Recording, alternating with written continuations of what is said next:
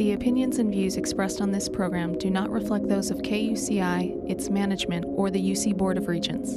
For more information about the show or other programs on KUCI, please log on to kuci.org for the latest program schedule. The Heather McCoy Show. Yes, it is. Welcome to the Heather McCoy Show. Today we'll have an exercise in what happens when Monday is a holiday. Midway through the show, I'll be re airing the interview I did with Jill Stein since both parties at the end of the week will have their conventions televised, and the Green Party will be still sitting in the proverbial corner of the room. Uh, then, rounding out the hour, Robert Larson will join us with the best of his reports from the other side of Cleveland National Forest, and maybe sometime for some um, random news this morning. But first, we'll start off with our con- regular contributor, the blogger behind fieldofschemes.com, Neil deMause. Welcome to the show, Neil. Good morning, Heather. Yeah. Um, so, well, I think we left off, or we started last week's show the same way we'll start this show.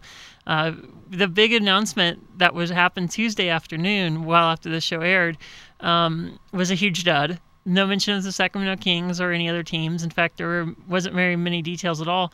However, that magical number that floats from Seattle to almost every arena of 200 events a year uh, to have a building pay for itself did come up again. Um, you contacted the International Association of Venue Managers. What was the number, uh, their number of average events uh, dates that the arenas held for an event, you know, Yeah, throughout the year? This is something I've been wondering for a while because you know everybody always says, "Oh, we're gonna have 200 events a year. We're gonna have more than 200 events a year." So I finally got uh, the venue managers group to tell me what the average is, and it's um, we still there? Yeah. Oh, sorry, I thought the phone went dead. Um, and um, the the average is about 111 per year for all the the, the arenas that have uh, have responded. And you know, there are certainly arenas that do a lot better. Madison Square Garden does a lot better than that. Um, but uh, the uh, you know the the average for an arena is you know most do not reach 200. I think about like uh, 10 or 15 percent make 200 a year. Yeah, and so um, they have a figure of like uh, the figure of the added tax revenue and not economic impact is 5.2 million a year in the best case scenario of 200 events. So what's the real number looking like? Um, if it's if it's 111, um, I guess you scale it down, you know, proportionally, not quite proportionally, probably because you still get some of the some of the big events. But um, you know, the if if you're going from five million to three million or three and a half million or something like that, I, mean, it wasn't a very big number to start with. Yeah. So, um, you know, and, and you know, one of the things that is interesting in Seattle is that uh, Chris Hansen's actually agreeing to pay more rent if the uh, tax revenue on the arena doesn't come through. So, um, the, Seattle actually could end up being in a better position if they uh, don't get as many events because then he has to give them cash as opposed to if they have events then he winds up just getting to take his tax revenue and kick it back to the city. Yeah, the reception of the proposal by the city council uh, members of the Virginia Beach was reported that 11 of city council members uh, of the 11, only four chose to talk, and two of them didn't seem pleased. Do you think Comcast is floating this idea just because it's found a city treasury it wants to raid? Uh, because after all, it is a, a, an extremely small market to build something like the Sen. Yeah, I'm not sure why Comcast is zeroing in on Virginia Beach or how this happened. Um, they, I think they do have a, a deal where they um, manage a, a different like outdoor amphitheater kind of thing around there. So maybe it kind of gave them the idea. Oh, hey, you know, this is a, a large market that for among markets that don't have teams, you know, which is still very small. Uh huh. Um, so maybe they were thinking, okay, you know, hey, what the heck? If we can, if we can try and get something going here, and it and it and it works for us, um, and we can get some some public money out of it, um, and that's sort of the big question. Still nobody has any idea how this thing is going to be paid for. Um, but you know, no skin off Comcast knows that they sort of get excitement going over, wow, we can get an arena, we can get a team. Then you know, either they get a deal that works for them, and or they don't, and then they walk away. I'm sure part of the the um, lease that any potential team would sign with this deal, it would be provided that Comcast become the sports net of the team that signs a lease.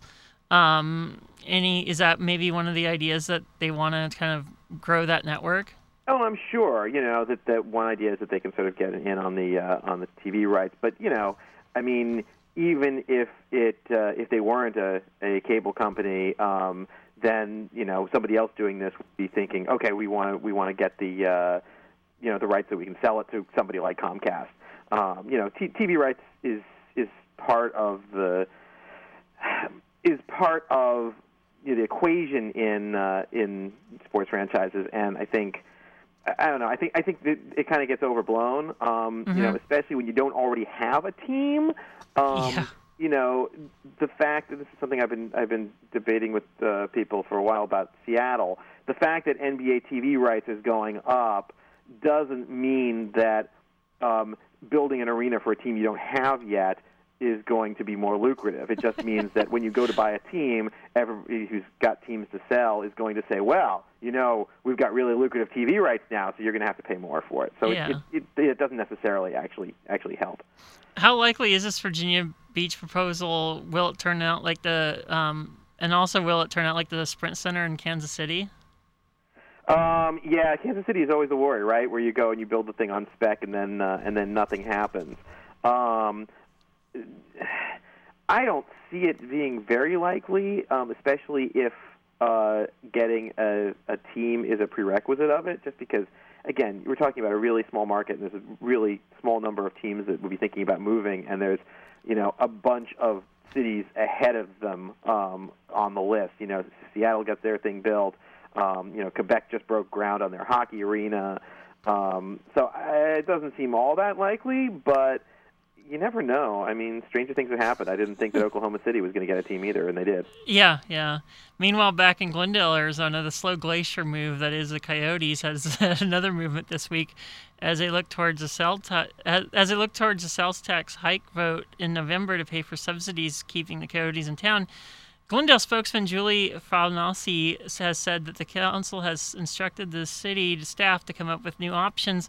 Is that because the referendum is looking like it's going to pass in polling numbers, or are they getting cold feet as they look at their own city budget? Yeah, I'm not sure exactly why Glendale is suddenly going back and revisiting this plan. I mean, clearly it isn't helping that they're possibly going to be facing a November vote on the sales tax hike, which was how they expected to pay for this thing. Um, so maybe they're thinking, oh, how can we try and cut some corners and make this a little more affordable for us if we don't have the sales tax money? Um, but apparently, you know, back in June when they approved this whole deal, nobody ever, ever signed it. They just approved the, you know, uh, legislatively approved the lease, but the, the neither the this prospective owner Jamison or the council actually signed the deal. So everything is still up in the air, and it's going to be very interesting to see what these, you know, sort of renegotiations look like. I mean, I think it's a great opportunity potentially for them to try and uh, to try and you know say, well, okay, back away from some of these, you know, more onerous provisions of the lease for the city. But um, you know, they've already got a guy who says he can't afford to buy the team, even if, with these massive subsidies. Can can we just say once again, he want, he's going to be buying the team for 170 million dollars and getting 200 million dollars in subsidies, and he says he can't afford it. yeah, that, Um, that's pretty so, optional. I don't know. We'll see what happens. We'll see what happens. Uh, Do you think there's a lot of like in the potential people he's he's bringing in for ownership? Do you think that there's a little provision in there saying that if the 200 million uh, in subsidies doesn't come through, they can walk away? Oh, I'm sure that nothing, none of this happens. You know, if the, if the subsidy deal falls apart, then I'm sure the purchase falls apart. It's like one doesn't happen without the other. Yeah. Um, you know, that that's it, it's you know everybody's sort of dancing around each other, right? The city is saying, okay, we're not going to completely approve this until we see your money, and Jamison says, well, I'm not going to completely buy it until I see your money. um, so we've got everybody sitting around and nobody showing their cards. Yeah, Glendale has invested a lot of money in the Jobing arena. What happens to it when the Coyotes leave? Uh, you know, that's the argument for the subsidy, right? Is Yeah. If the Coyotes leave, then you're going to have this big empty arena that you're going to have to figure out what to do with, and, And- you keep it around just to hold a few concerts. And you know, there's the mall next to it, and there's a whole you know development that they tried to sort of sort of create. Um, you know, I don't know that throwing good money after bad is the best way of dealing with it, but certainly they're in a bad situation either way because you know even if the Coyotes leave, it's not like suddenly okay, great, you know now we don't have to have to spend money on them, but you, then you still need to figure out what to do with this arena, which is not really needed. You know, they've already got America West in Phoenix, um, Yeah. and I don't know if you need two big arenas there. Yeah, I can just picture kind of something like what happened with um, what, what happened with the Detroit Lions old stadium, where it's there, but it just kind of falls into deterioration. Yeah, and they finally found somebody to take it off their hands for like I forget what it was. It was like a couple hundred thousand dollars or something like that. Yeah. Um, and now he's been talking about all sorts of crazy ideas for you know turning it into venues for this and that and the other thing. And um, it's you know it's a problem, and it's why you know this flood of new arenas and stadiums has not necessarily been great for cities because you you know the new ones might do well, but um, the old ones tend to do a lot worse Yeah. when you got a new one next to it. I'm, I'm wondering what's going to happen in Quebec. You know, because again, they're building a new arena right next door to the old one, and I guess that could work out in some world, but I don't know how they're going to keep keep both of them operating. Maybe that's a plan is turn one of them into a parking garage or something. Uh, yeah, or a mall or something. I don't know. Yeah. Um, but uh, it, it again, it's it's the kind of thing that all too often cities don't think about.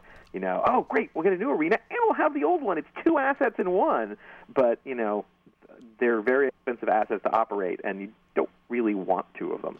I think in Min- in um, Memphis, if I remember right, when one of the new arenas opened, the old Memphis arena where the Beatles played, they had like this non-compete clause, and it was all all but effectively shut down. Yeah, um, and you know that's happened in a lot of different places. They've had to tear down arenas. You know, the the Met Center in uh, in uh, Bloomington, Minnesota, was a famous one where the North Stars had played, and you know everybody thought it was a great arena for hockey. But then when the Target Center opened, they complained that they couldn't compete with another arena that was uh, that was hosting concerts, so they knocked it down. Yeah. Um, and you know that's an issue right now in Seattle, where the council one of the one of the things holding up the deal now is that the council there is saying, um, well, we want to know what your plan is for Key Arena because you know you're going to be building this hot new arena that's supposed to be hosting 200 events a year. what on earth is going to be left over for Key? Yeah. just renovated. I don't know. What is it now? It's 18, 17 years ago, something like that. Yeah. That's that's great. Uh, back in California, Farmers Field the proposed LA football stadium as a community group suing over the get out of lawsuits free card that the state legislature sure passed in uh, for AG, AEG in September. Uh, when they asked why they waited until now, they stated they wanted to wait until they made sure the stadium was moving forward. Um, I, is this the case of um, of trying to present a counter narrative before the pro forces can make their next move, like what what happened in the effort to save Fenway? I'm not really sure why they waited until this point. I mean, you know, maybe this was uh, the, the point at which they had the uh, the you know sort of uh, coalition that, that gets to support it, um, or where you know they they had the the figured out the legal standing or whatever.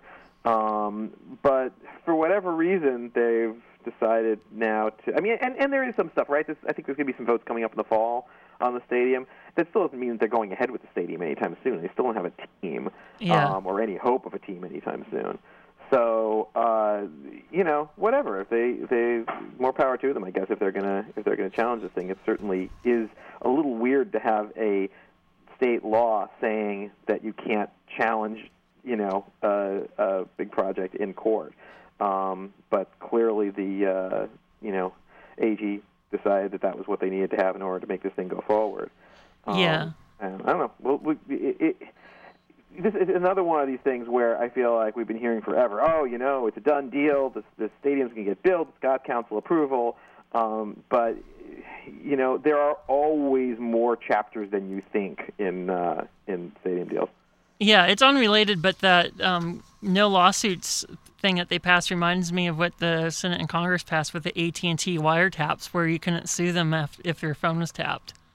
Yeah, it's very, very odd, um, and I'm not sure again what what the uh, you know how far legislators can go in exempting uh, institutions from lawsuits, um, because at some point you've got some you have a constitutional right to to challenge things in court. So- Yeah. So, um, well, thank you for joining us this week. Uh, my guest has been Neil DeMouse, uh, Neil deMause from FieldofSchemes.com. Thank you for being on the show. Always a pleasure talking to you. Okay, talk to you next week. This is the Heather McCoy Show.